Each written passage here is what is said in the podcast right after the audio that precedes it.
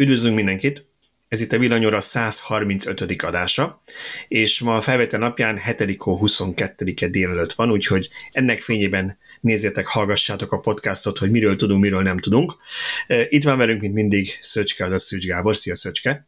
Sziasztok! És Antalci Tibor, a főszerkesztőnk. Szia, Tibor! Sziasztok! Én pedig Bíró Balázs vagyok, és mondom is, hogy mi mindennel készültünk a mai napra. Most nem fogjuk eljátszani, hogy hülyék vagyunk, és nem tudjuk, hogy mi a legfontosabb téma. Természetesen foglalkozunk a frissen kiderült, megtudott rezsitarifákkal is, mert nyilván erről beszél ma mindenki. De úgy gondoltam, hogy ne csak ezen pörögjünk már megint. Azt mondtam épp egy ismerősömnek a napokban, hogy igazából utasok vagyunk a csónakban, úgyhogy lehet sikongatni, de majd kiderül, hogy most vízesés hogy mi történik.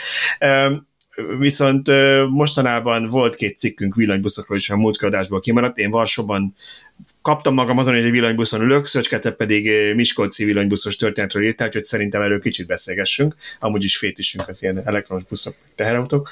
Lesz pár rövidebb hír, amit szerintem megbeszélhetünk, és ha jut rá időnk a hétvégé, az a hétvégére, hétvége lesz, az adás végére, akkor úgy gondoltam, hogy a két végletről beszélgessünk, amiről most bejelentettek új autókat, egyik egy 7 személyes Skoda, a másik pedig egy olcsó és kicsi elektromos Hyundai állítólag.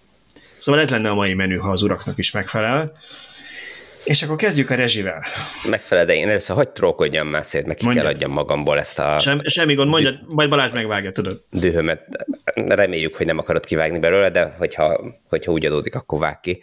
Ne, iszonyatosan fölhúztak a kukások a Na. hét elején. Nálunk hétfőn viszik el a szemetet, és azon kaptam magam, hogy hallom az ablakon keresztül, még otthon voltam, hallom az ablakon, hogy hopp, ürítik a szomszédba a kukákat. Ú, mondom, én meg elfejtettem kimenni reggel a, és kihúzni a kukát az utcáról, úgyhogy nagy rohanás, meg éppen úgy elkaptam, hogy gyakorlatilag annélkül meg tudott állni az utca előtt, vagy a házunk előtt, hogy satufékezni kellett volna, tehát hogy pont jó ütembe érkeztem ki a kukával, odaadtam, beöntötték, megköszöntem, vissza, húzom vissza a kukát, és mondom, hopp, a szelektívet azt már kikészítettem előző este, mert hogy, hogy szelektív szállítás is van. Mondom, akkor azt is kihozom, úgyis nem soká biztos jön az a kukás autó is. Erre, mikor ballagok ki a kezembe a két zacskó szelektív hulladékkal, akkor nézem, hogy a szomszédnál ugyanabba a kocsiba, amiben az én kommunális hulladékomat beöntötték, dobálják be a kukások a szépen összegyűjtött szelektív hulladékot is. Hát ezen én úgy felrántottam magam, hogy még csak a látszatra se adnak, hogy ugyanoda megy a, a kettő. Nincs egy szelektív személygyűjtés, már réges-rég úgy nézem, hanem megy minden oda a égetőbe, szemétlerakóba, ahova éppen viszik, vagy ahova éppen sikerül.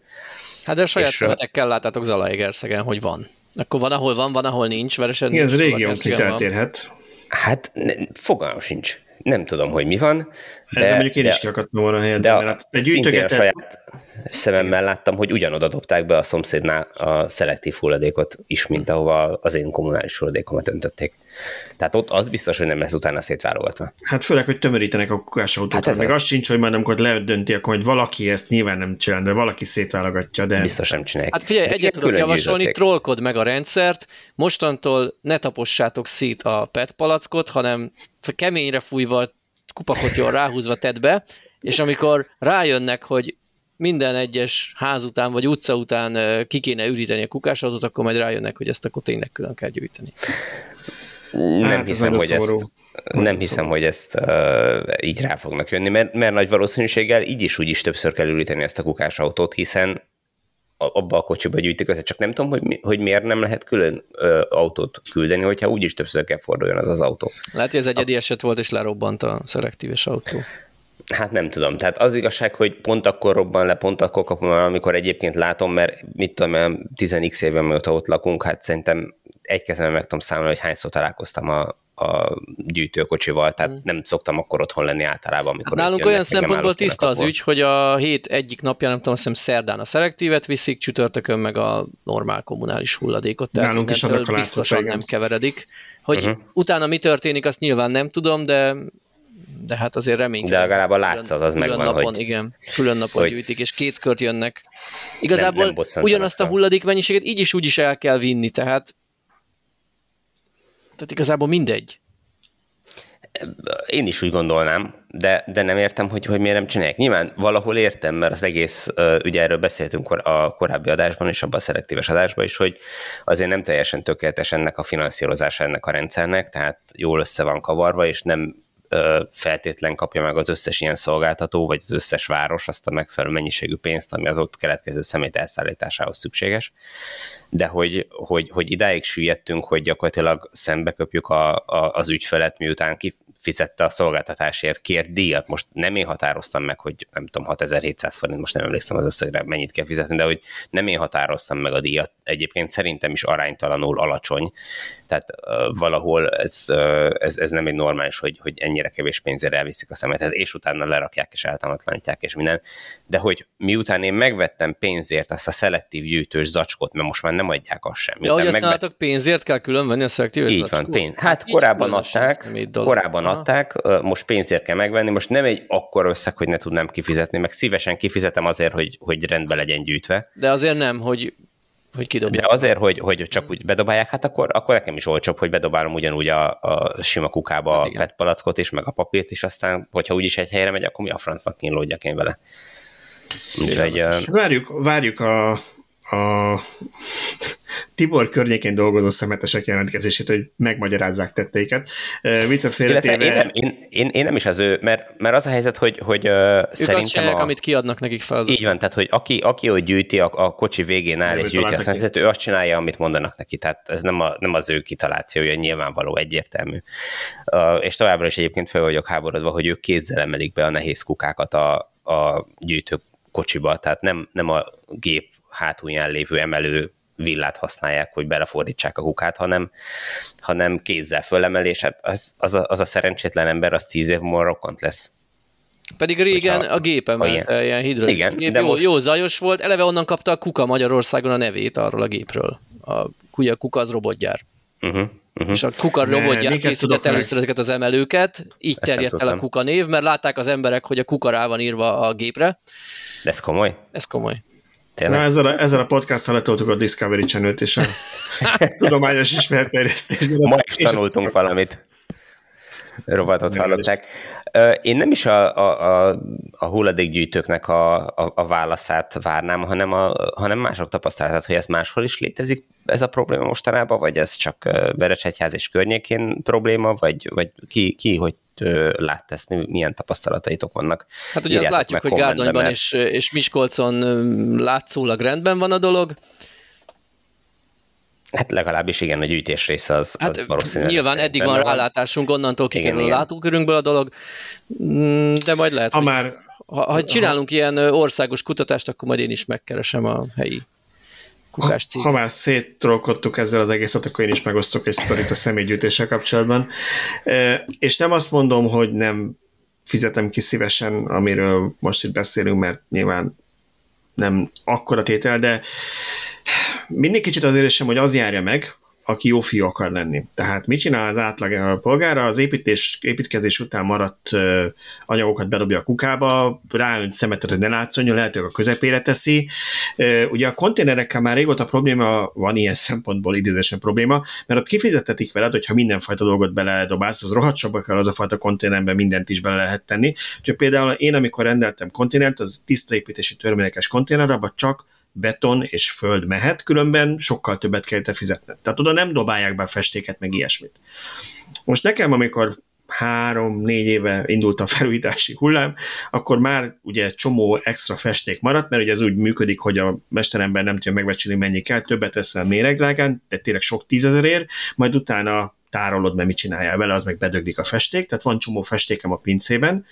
Aztán maradt még így a, a a tornác vagy, a, vagy az, a terasznak a fa történetéből is ilyen lazúr, az is maradt, és most, hogy a kerítésemet csinálták, most is keletkezett csomó, amit így, úgy éreztem, hogy veszélyes hulladék, például üres szilikonos flakonok, ami ugye műanyag, és HDLP-ban ráírva, de, de, hát alap, de szennyezett, tehát én azt nem fogom bevágni a, a, a szemetesbe, és nálam 120 darab.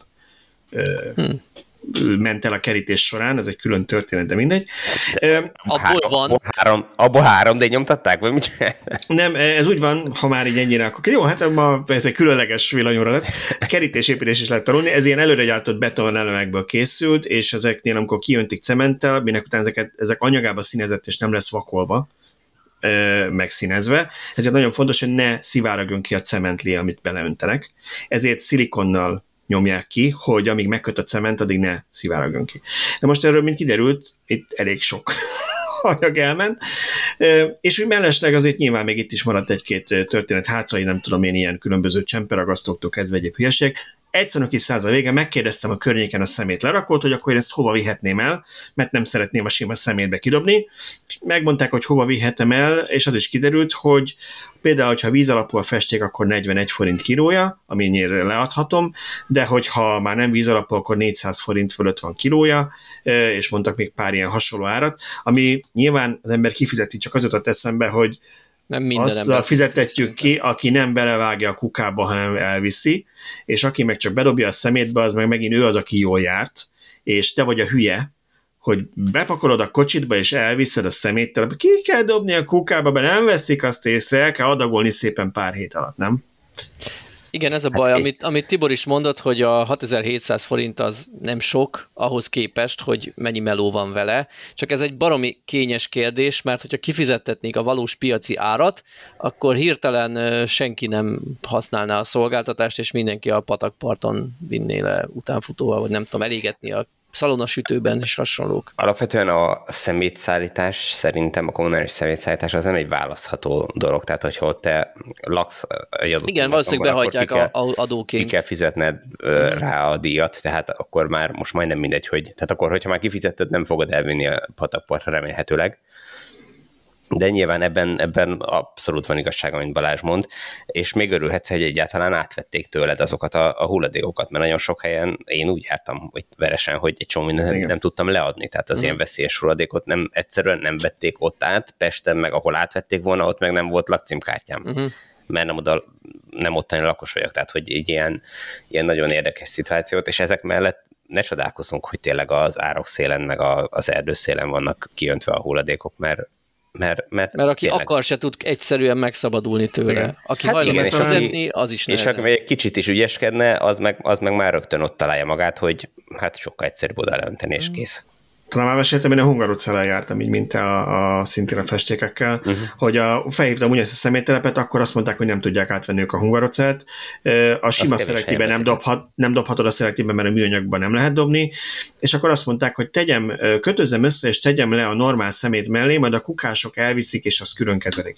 És azt ja, én is láttam, hogy bevágták ugyanabba, hogy nálad most bevágták ugyanabba Igen. a szemetes autóba, nem hiszem, hogy azt valahogy ott Utána van egy külön fakerre, amit beleraktak. Igen. Hát nem lehet kivenni, hát gyakorlatilag az ilyen golyókra esik szét az egész. Igen. Én egyébként a csomagoló anyagként való használatát a hungarocennek betiltanám. Olyan jó papír préselt, formára préselt papír öm, csomagoló anyagok léteznek már, a, amelyik cége kicsit is környezettudatos, már rég ilyen becsomagolja a termékeit. Öm, egyszerűen nincs ok arra, hogy ezt a, a nehezen kezelhető hungarocell, vagy, vagy műanyag golyócskát, vagy habosított műanyag golyócskát kelljen használni. Abszolút, Ilyen abszolút. Cél. Tehát az a rengeteg hulladékpapír, amit ugye leadunk, az, annak még lehet egy plusz életet lehelni bele azzal, hogy ilyen csomagoló kitöltőanyagnak használják, és utána zúzzák csak be, és lesz belőle tojástartó. Én is úgy vagyok vele, hogy ugye megint odajuk vissza, amiről beszéltünk a szelektíves adás kapcsán, hogy amíg nem kell megfizetnie az embernek az árban a környezetszennyezést, addig környezetet fog szennyezni, mert az a kényelmesebb, és iszonyatosan kényelmesek vagyunk. Tehát amíg nincs az, hogy ha a tejet mondjuk műanyagba csomagolják, akkor plusz 150 forintot kell fizetni ezért a flakonért, ha újra hasznosított papírba, akkor 50-et, ha meg a tehénbe csomagolják, akkor nullát. Tehát, hogy amíg, amíg nem, nincs ez valahogy a, a terhelés, környezeti terhelésnek mértékében ráterhelve árakban, addig senki nem fog ezzel foglalkozni, mert megveszem, kidobom, nem érdekel. Na most, hogy ilyen vidám felütés, már, vidám felütés volt az adásnak, és meg volt a heti rend, akkor szerintem szintén vidám vizekre nevezve, beszéljünk a rezsicsökkentésről. Ugye múlt heti adásfelvétel előtt robbant ez a rezsibomba, akkor még nem lehetett tudni, hogy mennyi lesz az annyi, igazából csak a rezsibiztos úr számai alapján 250 forint körüli villanyáram árral számolt mondjuk így mindenki, vagy a, a médiában ez terjedt, amire többen megjegyezték, hogy hát ők Nyugat-Európában laknak, így kommentelték olvasóink, és hát ők tudják, hogy az ő környékükön a legdrágább, olyan 170 forintnak felel meg, ők nem értik, hogy nálunk hogy lehet 250. Ami azóta emelkedett egyébként. Most már 268-at mondtak, igen, hogy szerintük annyi lenne a reális, én sem értem de most már legalább tudjuk, hogy mennyi az annyi, és nagyon röviden összefoglalva kezdjük az árammal, mert talán az, ami jobban érdekli a, legalábbis a villanyautós olvasóinkat. 70 forint lesz a, a limit a 2523 kWh éves fogyasztás fölött, 70 forint lesz egy kilovattórának. Megkönnyebbültetek? Ki, ki, Balázs, milyen jó, hogy nem vetted meg a 150 ezres uh, Ford F, nem mit? F Astra? Nem, nem, az egy Astra volt, igen, valami Astra volt, igen. Mondja Tibor, te inkább. Alapvetően nyilván, mint összeg, megkönnyebbülés. A másik oldalon viszont ott van megint kreáltunk egy újabb rezsicsökkentett hatósági villanyára csak a lakosság számára, mert ez nem ugyanaz az ár megint csak, mint amiért a közületek kapják a, az áramot, hogyha piaci áron akarnak, vagy, vagy kénytelenek áramot vásárolni. Tehát, hogy... Igen, de azt sem hogy ők 90 forintért kapják, most nem azt mondom, hogy a 70 meg a 90 között nyilván van különbség, de hogy akkor még kell túl komplikálni, vagy ha a közületek meg 90 kapják, akkor miért mondjuk, hogy 268 forint lenne a piaci? Uh-huh. Tehát, hogy... De igen, tehát hogy, hogy itt akkor rög, rögtön valaki, van három piaci hazudik. ár. Hát itt mindenki hazudik. De itt, itt van három piaci ár, itt gyakorlatilag úgy néz ki, hogy van egy 70 forintos a magánszemélyeknek, a rezsicsökkentett áron fölül, vagy hát a, a, az alap, az átlag felhasználáson fölül használt árért, aztán van a közöleteknek a piaci ár, meg van a piaci ár, amin ugyan senki nem veszi meg az áramot, de ez lenne a piaci ár. Tehát most akkor... Meg van a napelemes átvételi ára 6 forint. Na igen, tehát hogy igen. akkor... Na, na jó, akkor... Ez, ebben majd még ne, ne szedjük ezt darabokra, megbeszéljük az összes részletét, mert szerintem ezen bőven van mit csámcsogni. Azt árjatok már el nekem, hogy amikor azt mondjuk, hogy piaci ár, mi az fészkes gondolunk. Megmondom miért, mert amiket én láttam grafikonokat, azok minimum napi bontásban, de ugye tudjuk, hogy ez talán óránként is változhat az elektromos áram piaci ára, hogyha mondjuk havonta számol el a szolgáltató, mondjuk ilyen szaldós vagyok évente, de ha havonta számolna el, akkor mi a piaci ár? Vesz, hát vennék hát elvileg a 30 átlag. napos időszak átlagát? Nyilván hát, az lenne az észszerű. A, a tökéletes szerintem az az okos mérés lenne, és akkor valóban óránként vagy percenként változna az áramára, amikor a napelemek számolatlanul tolják be a kvázi ingyen energiát a hálózatba, akkor a fogyasztó is kapja olcsón, és ezzel a fogyasztó ösztönözve lenne arra, hogy például az elektromos autóját abban az időszakban töltse, amikor baromi olcsó az áram. Ha otthon hát, dolgozik, amikor, és meg, megteheti. Hát, ilyen föl akkumulátort, és, de most, és vagy tegyen fel, fel akkumulátort, és töltse fel, de igazából nem csak, nem csak ha otthonról dolgozik, hiszen lassacskán azért csak kiépül a munkahelyi töltés. Erre akár rámehetne a, a nyilvános töltés is, hogy egyszerűen nem, most például azt hiszem az EON-nál van, hogy éjszaka kedvezményes a, a publikus AC töltés, simán lehetne olyan, hogy délután kettőkor lenne kedvezményes a töltés, mert akkor van rengeteg napáram, este 5-6 óra felé, amikor pedig csúcsra járatják a munkából hazaérő fogyasztók a klímával a fogyasztást, akkor meg legyen drága. És nyilván akinek mindenképp menni kell, az drágán is fog tölteni, de akinek csak azért kell feltölteni publikus töltőn az autót, mert panelben él, ő nyilván törekszik majd rá, hogy akkor tegye rá, amikor olcsóbb. Az a probléma egyébként ez, ez az egész történettel, és nem tudom, hogy erre mi lenne a jó megoldás, hogy ugye azért alapvetően a, a lakossági fogyasztó szempontjából te azt szoktad meg, hogy egy terméknek van egy fix ára, amit nyilván néha emelnek, de ha te most ez, ennél például már azt csinálnak, hogy a havi átlagot számolják ki, de gyakorlatilag utólag tudnád meg, hogy mennyiért is fogyasztottad az áramot. Tehát nem tudnád előre, és értem, hogy nem lehet előre tudni az áramárát eleve, tehát nem ők generálják, ez így működik a termelés vagy a, vagy a piac.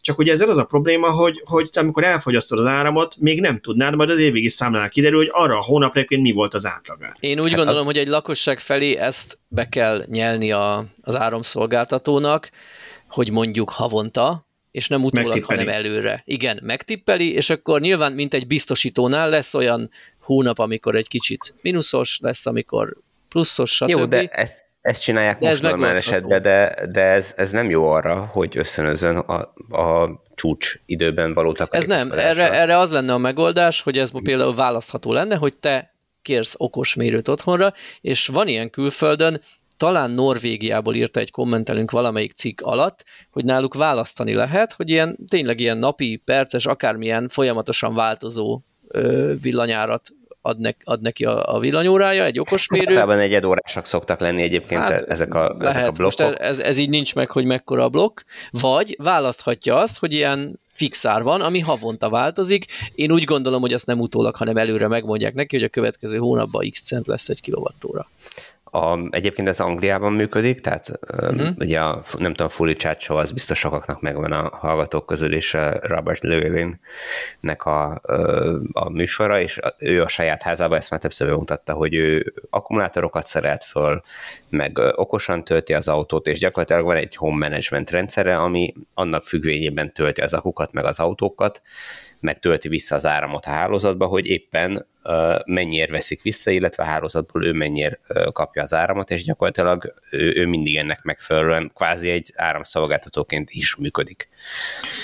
Gyorsan egyébként kis ugyanez volt Texasban is, bocsánat. Csak egy gyorsan, nagyon olyan kis csillagot tegyünk oda, miatt leordítanak minket a kommentekben, hogy nyilván ő nem társasházban vagy lakótelepen lakik, és nyilván megengedhette magának, hogy beruházott átszámolva nagyon sok millió vagy több millió forintot abban a több Tesla powerball meg az egész rendszerben, ami neki van. Ö, ami nyilván ez egy jó megoldás, amit mondasz, csak nem hiszem, hogy Magyarországon ez általánosan Szerintem Angliában sem általános gyakorlat. Megint, ez egy hobbi ez, jelenleg még, én úgy Így van, ez, ez, ez megint, megint egy kicsit túl korain kezelett kritikusan. Ez, ez ugyanaz, mint ami, amikor early adopterként te elektromos autót vettél, vagy early adopterként megvetted a mobiltelefonod, mikor még senkinek nem volt. Ez, ez pont ugyanolyan dolog. Ő tulajdonképpen egy ilyen kísérleti patkány, aki saját magán kísérletezik, és mutatja be egyes, hogy működhetne, és már ma is működik, és a szabályozó már ma is föl van rá készülve Angliába, hogy ezt, ezt így csinálják ugye ott nincs rezsiharc, ott, ott általában az emberek ki tudják fizetni, és nyilván ott is van olyan tarifa, ahol, ahol fixen fix havi, tehát az adott hónapban bármikor vételezi az áramot az illető, mindig fixen kapja, meg nyilván ugyanúgy fix a visszatermelési ára is, amit a napelemből való visszatermeléskor kap. De ott van egy lehetőség, úgy, hogy Szöcske is mondja, hogy ha a fogyasztó szeretne negyedórás bontásban az árampiacon megjelenni, mint vevő, illetve mint eladó, akkor ezt megteheti, és akkor nem áll közé az áramszolgáltató, tehát közé meg a piac közé oda az áramszolgáltató a saját árkisimító hatásával, hanem, hanem ö, egyből tud kereskedni. Hát inkább az állam Ugyanez... áll oda nálunk ugye közé, mert valószínűleg hát... az áramszolgáltató hajlandó lenne ilyen rendszer bevezetésére, ha nem mondaná azt az állam, hogy már pedig ennyi az áram ára, és pont. Hát igen, nálunk, nálunk ugye, mivel a, a lakosság nagy része a, a piaci árakat nem tudná kifizetni, vagy nagyon rosszul esne neki a, a, a szerény jövedelmének egy jelentős részét az áram, illetve gáz szolgáltatása, meg ugye általában rezsire, mert ugye majd itt ö, szerintem beszélünk arról, hogy a vízzel mi a helyzet, hogy, hogy ö, hogy ezekre, mivel nagyon-nagyon sok pénzt kellene arányaiban költeni abból a pénzből, ami, ami rendelkezésünkre áll, szabad elköthető pénzeszközeiből, ezért az állam azt mondja, hogy a szocializmust idézve megint csak oda lyukadtunk ki, hogy, hogy, hogy belenyúl az árakba, és inkább kifizeti a közösből a különbözetet, mint sem, hogy a, a lakosság szembesüljön azzal, hogy, hogy ezek a, a, az energiaforrások, illetve közműveknek a föntartása, működtetése mibe kerül. Ennek nyilván hosszú távon az lesz a, a hatása, hogy, hogy egyre rosszabb minőségű szolgáltatást fogunk kapni, lásd szemétszállítás,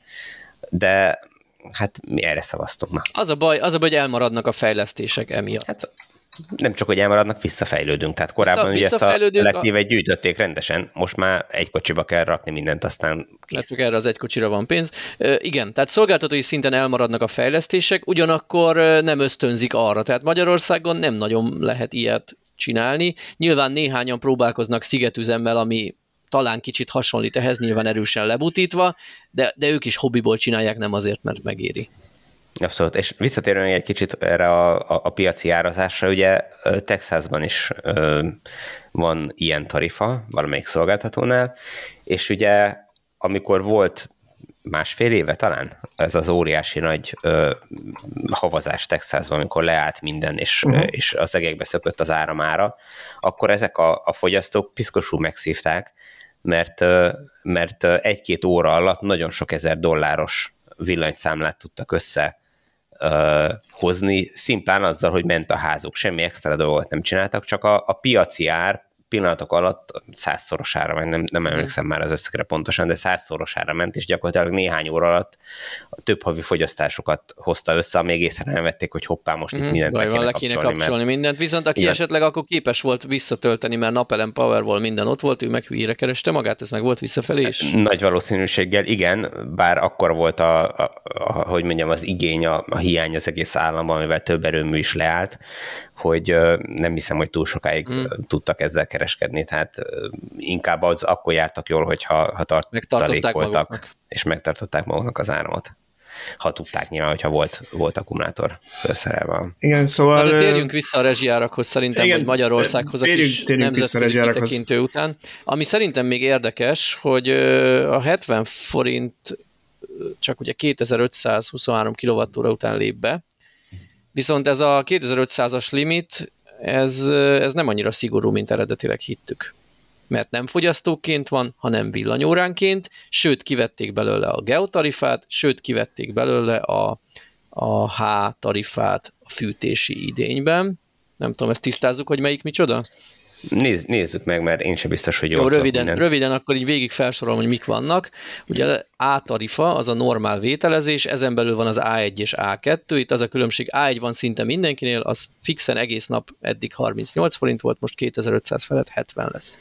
Az A2 tarifa, az szintén egész nap van rajta áram, viszont éjszaka olcsóbb, nappal drágább, mint a 37 forint. Ez eddig azt hiszem 32-42 volt, valószínűleg ez most is változik, és a 2500 felett 70 lesz, hogy lesz-e különbség ilyen nappal, ezt őszintén szólva meg sem néztem. A B tarifa az a éjszakainak csúfolt vezérelt, ami tipikusan a villanyboiler, régi villanykájhák, stb. Ez eddig 23 forint volt, és most, a, most is ennyi marad, 2500 felett viszont 60 kettő, azt hiszem, tehát egy 8 forintos előnye lesz csak. Tehát ott majdnem összemossák, egy picit azért olcsóbb. A geotarifát azt gyorsan, rövidre zárhatjuk, napele, de hogy napelem, hőszivattyúhoz lehetett igényelni kizárólag elmű területen, de amikor MVM-be került mindenki, akkor ez már új ügyfél számára nem igényelhető, akinek megvolt, annak még van. Túl sok szót ezért nem érdemel, mert nyilván viszonylag keveseket érint. Annyit lehet róla még tudni, hogy naponta 20 órán át van rajta áram, tehát a csúcsokban lekapcsolják, innentől hőszivattyút lehet róla üzemeltetni, mert az pont nem fog napi kétszer két órát fűteni, hát na bum. A hátarifa van gyakorlatilag helyette, ami szintén 20, tehát eddig úgy volt, hogy 20 3 forint a fűtési idényben, tehát nem tudom pontosan a dátumot. Hiszem október közepétől április közepéig. Ok- októbertől áprilisig 23 forint, nyáron meg normál átarifás áron megy. Na ez nagyon érdekes lett most. Itt ugyanis a téli időszakban korlátlanul 23 forint, tehát csiliárd kilovattórát is vételezhetsz a hőszivattyúdnak, viszont nyáron erre is él a 2500-as limit, de nem adódik össze a különböző órák limitje, tehát nyáron, ha hűtesz a hőszivattyúddal, klímáddal, akkor arra van egy 2500-as limit 37 forintért, fölötte valószínűleg ez is 70, hogyha nyáron. Tehát azért ahhoz elég sokat kell hűteni, hogy csak a nyári időszakban ennyit összeklímáz. De ezt a 2500 kilovattórát, ezt, ezt, ezt nyáron elhasználtad az egészet? Igen. Tehát nem kell arányosítani? Hát, na ezt nem tudom, mert ugye az van, hogy ha, ha valaki mondjuk eladja a házát, és új szerződést köt, elköltözik, vagy hát szerintem csak ezért más szempontból nem hiszem, hogy jellemző, hogy csak fél évre szerződök, akkor neki csak a fele jár ennek a kedvezménynek, hogy a hátarifával mi a szitu, hogy itt, itt megkapod a 2005-öt, vagy csak a felét, ennek nem néztem utána, de nem is láttam sehol leírva. A lényeg az, hogy nem mossák össze az ával. Tehát ami szerintem ebben nagyon fontos, hogy ha neked akár ez mind meg lehet, sőt, alapvetően az A1 és A2 közül választani kell, de ha valakinek van elektromos autó, és ő bemutatja a forgalmiát minden éven az áramszolgáltatónak, akkor ő párhuzamosan is kérheti az A1 A2-t. Tehát az a lényeg, hogyha valaki kimaxolja a rendszert, és van neki A1 normál használatra, A2 villanyautót tölteni, B villanyboilernek, H tarifa klímázni nyáron, akkor összesen több mint 10.000 kWh vételezhet évente a kedvezményes áron. Na most, hogy kommentáljam akkor ezt egy kicsit, mert az elmélet teljesen jó. Szerintem ez a gyakorlatban nem egy kivitelezhető felállás. Megmondom miért. Én, én ugye most komolyan gondolkodtam azon, hogy mit kell csinálni, mert ugye egy elektromos fűtésem van, és szaladós elszámolás, de, de nem teljesen fedezi a, mondjuk az autót már semmiképpen nem fedezi a napelem, és hogy most bővítsem el napelemet, vagy pedig legyen ilyen egyéb más tarifára váltsak. És ezek az egyéb más tarifákkal az a probléma, az elsődleges, hogy külön órát kell hozzá feltenni. Na most egyáltalán nem biztos, hogy neked például a mérőszekrényben elfér ez a külön óra, de ha el is fér, akkor is át kell mindent építeni ott, és ráadásul az órának is, meg az óra telepítésének is van egy díja. Mondjuk egy konkrét számot, én nálam most ugye felmerült, hogy nagyobb napelem teljesítmény kell majd, és, és emiatt mégis kell fázisbővítés, amit előtte nem terveztem, mert nagyobb invertet már csak több fázisra lehet tenni.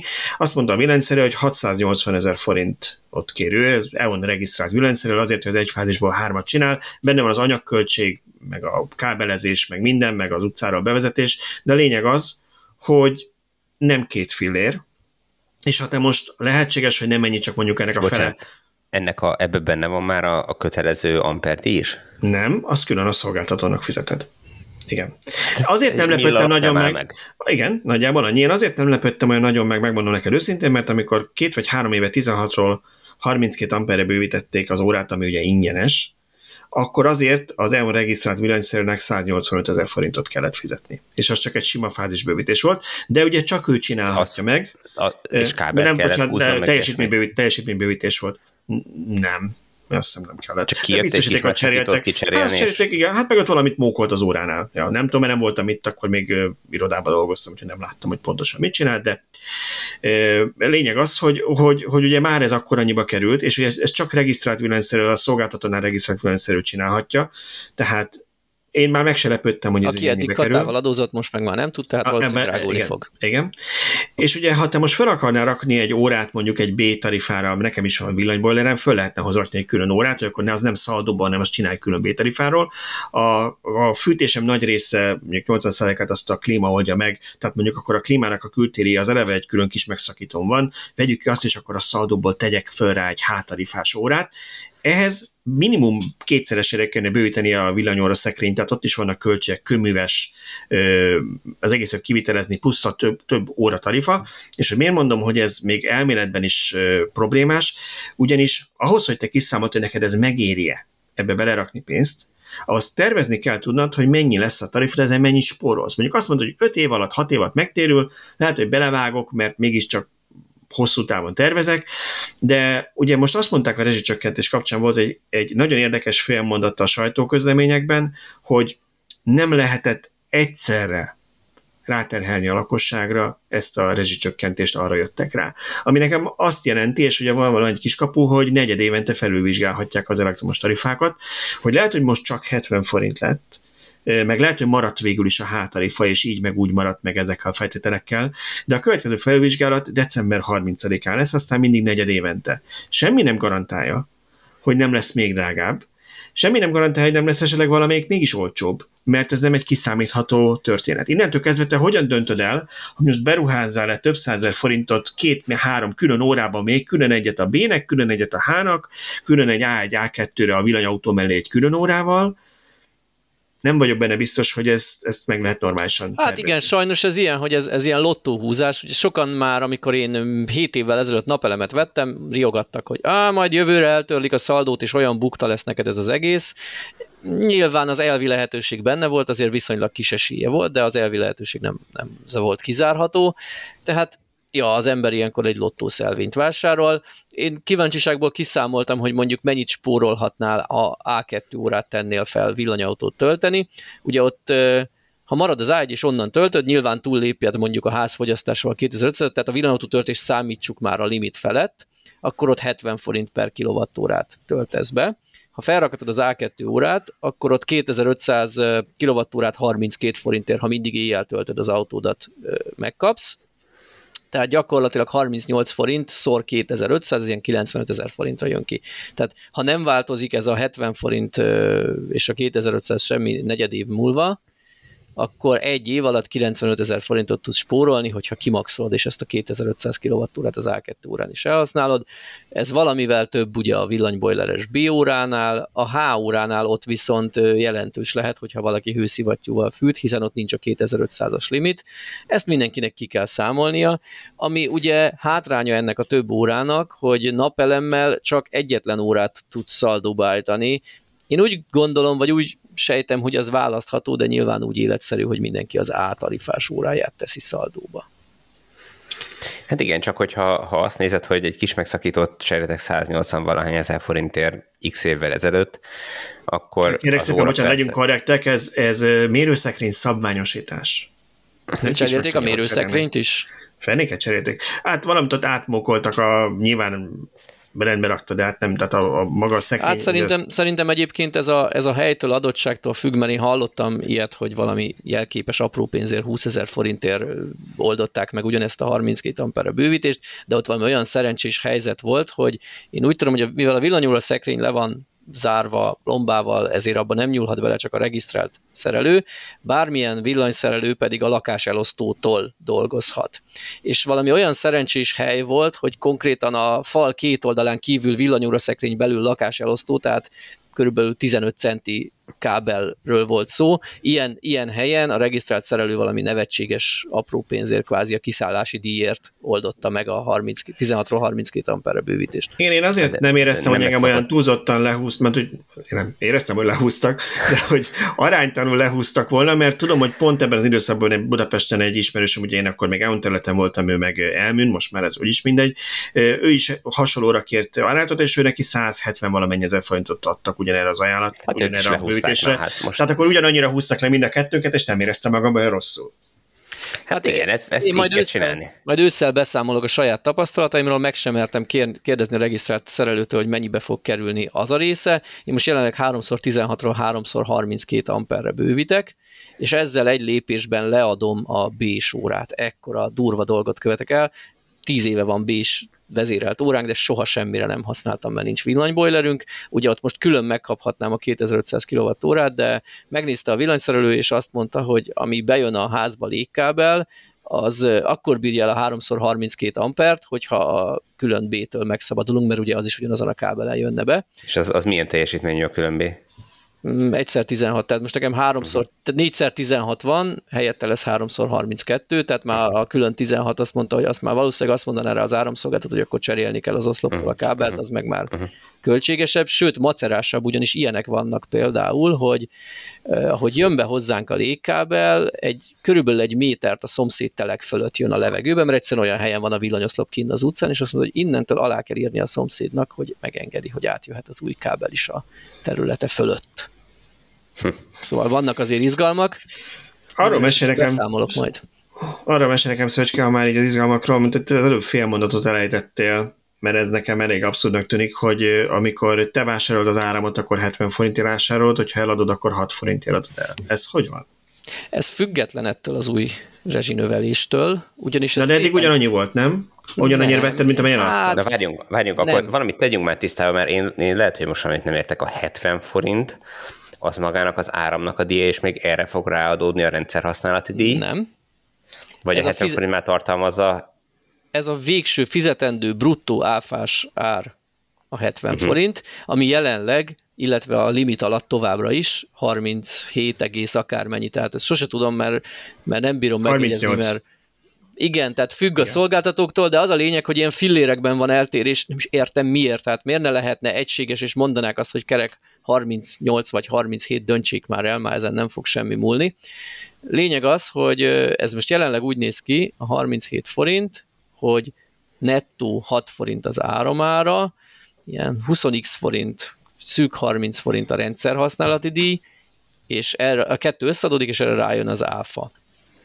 Így jön ki a, a 37, 38 forintos jelenlegi ára már, uh-huh. és a, ö, ugye ebből származhatott valószínűleg ez a rezsibiztosunk félreértése, hogy ő, ő a teljes fizetendő árat szorozta meg a előirányzott durván 6, 6 szoros emeléssel, valójában csak a 6 forintot kellett volna megszorozni a 6,5-tel, és akkor így lesz, hogy mit tudom én, úgy fog kinézni mostantól a, a 70 forintos emelt piaci ára már, hogy nagyjából 30 forint lesz 6 helyett a, az áramára, ehhez hozzáadódik a rendszerhasználat, és a végén rájön az áfa. Egyébként apró kis csillag, az államnak elég komoly extra bevétele lesz ebből, hiszen az eddigi 30 áfa hétnek az áfa tartalmától jóval nagyobb lesz a 70 forintnak az áfa tartalma. Na szóval akkor hogy van ez a, ez a szaldós elszámolásnál, hogyha túltermelésem van és eladom az áramot a szolgáltatónak, a, és nyilván nem a rendszerhasználati csak magára az áram tarifáról beszélünk, azt nem ugyanannyiért kéne eladnom, mint amennyire veszem? De ugyanannyiért kéne eladnod, 6 forint.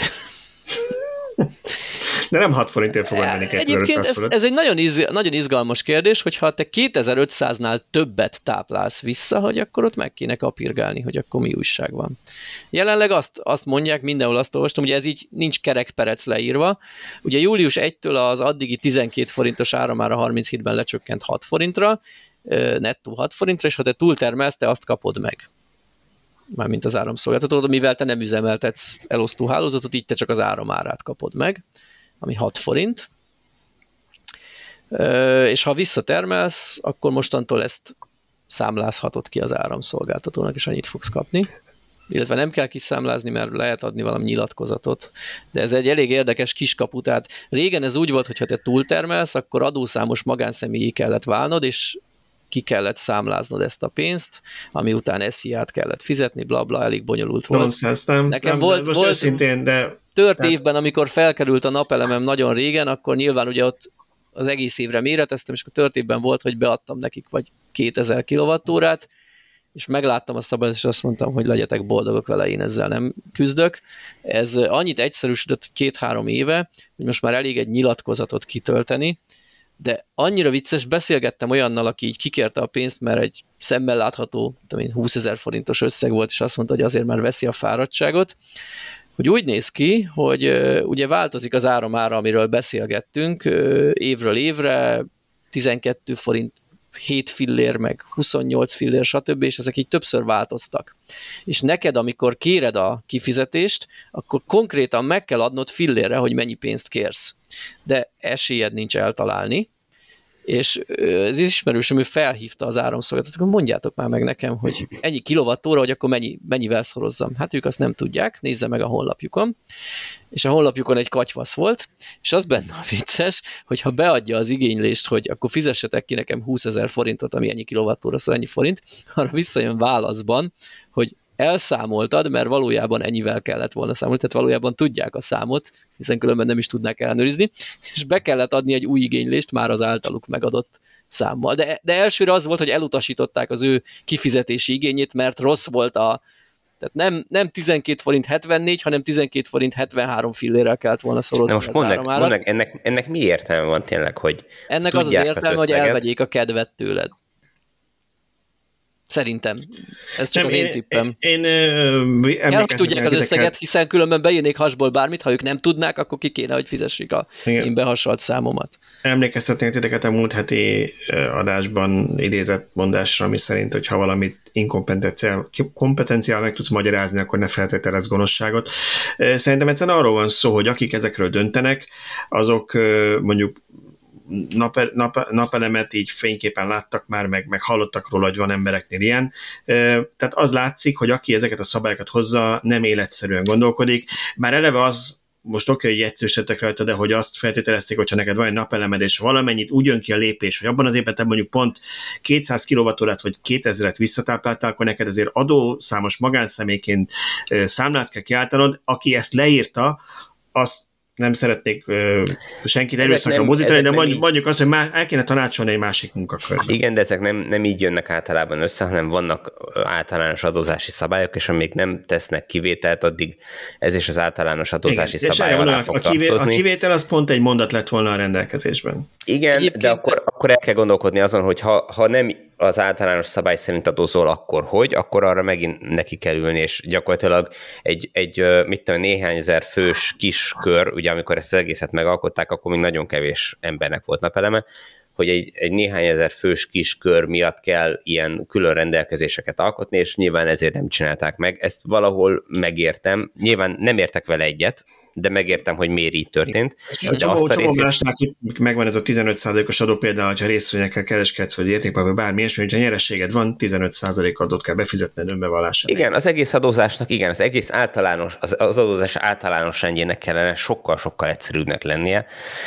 Sor alátéten elférjen. Beszélhetnénk erről a, a, a katás dologról is, ugye, hogy na mindegy, ne, ne is menjünk bele, csak felhosszantam magam rajta, de hogy, hogy hogy azt viszont nem tudom megérteni, hogyha ügyfél megy és megkérdezi, hogy itt a nyomtatványban milyen árat mondjak rá, mondják már meg, hogy az jó legyen, akkor ott van előttük a számítógépen, akkor miért nem mondják? Ez csak és kizárólag azon az ügyintézőn múlik, akihez utána be fog futni a papír, és utána meg fogja nézni a számítógép, és utána kénytelen lesz egy, egy órát eltölteni azzal, hogy azt a levelet megírja, meg feladja, hogy nem annyi volt, hanem 20 fillérrel többel kellett volna szorozni. Igen, ugye, ugye azért, azért nem tudja, tehát ki kell számolni, mert azért nem olyan egyszerű, mert hogy változik évente pár fillért az áromára, tehát hiába fogyasztóként fix 37-et fizet, hogy azon belül mennyi az RHD és a áromára, az változik, és nyilván amikor az változik, az mondjuk január 1-től változik, a te elszámolási időszakod meg mondjuk szeptembertől szeptemberig, tehát megvan, hogy valamennyit ezen, valamennyit azon. De az egész részben az a komikus, hogy nyilván fogalmat sincs se neked, se a szolgáltatónak, hogyha te most van 1000 kWh többleted, abból 327 vagy 456 volt a tavalyi, és az idei évre eső, mert ezt szerintem senki sem tartja nyilván, hogy mikor hát tápláltad vissza. Tudhatnák. Tudhatnák, de kétlem, hogy megnézik. Nem, én se hiszem, hogy, én se hiszem, hogy ezt, ezt tudják, de ők, amikor téged kioktatnak, hogy nem jól írtad be, akkor valami alapján kiszámolják. Így van. Azt miért nem lehet megtenni akkor, amikor te először fölhívod őket? Hogy Sőt, egy, egy körben már rögtön ezt, letudni az egészet. Ezt automatizálni kéne. Hát automatizálni Amikor kéne, kijön az éves elszámolás, akkor ott kéne, hogy legyen egy plusz egy oldal, amin szerepel az, hogy neked visszajár, ne csak az szerepeljen, hogy neked visszajár 1200 kWh, hanem neked visszajár 21.317 forint. Így ha kéred, itt írd alá, és postáz vissza a nyilatkozatot. A nyilatkozatot azért kell mindenképp visszaküldeni, mert ez a kiskapu, ugye, hogy ne kelljen adószámos magánszemélyé válnod, ez úgy lett kitalálva, hogy ha nem rendszeresen kérsz vissza pénzt, akkor alkalmazhatod ezt a nyilatkozatot, de ugye ez egy gumiszabály, hogy mi a rendszeres. Ha neked minden éven van túltermelésed az már rendszeres, mert évente egyszer, vagy havonta kéne, hogy pénzt kérje ahhoz, hogy rendszeresnek számítson. Valószínűleg arra lett a nem rendszeresség kitalálva, hogyha mondjuk tört éved van, vagy nem tudom, villanyjal fűtesz, és pont olyan meleg volt a tél, tehát én úgy gondolom, hogy ha valaki fixen arra van berendezkedve, hogy minden éven túltermel, ő már szerintem számlázni kéne neki, de, de, de akkor is 20 ezer forintokért számláz. De igen, tehát így van. Tehát eleve, ugye, rossz, rossz, ugye ez a tipikus az, amikor rossz kérdést teszünk fel, és azért azon dolgozunk, annak a egyszerűség, egyszerű legyen számlázni. Nem kell számlázni. Tehát igen. ne őrüljünk meg, azért, mert valakinek van naperem a ház, nem arról van szó, hogy egy napelem parkot üzemeltet, mint egy vállalkozó. A saját háza tetején van, és elszámol a szolgáltatóval, és pont úgy jön ki a lépés, hogy ő termelt többet vissza, másikében meg ők, ő fizet még rá.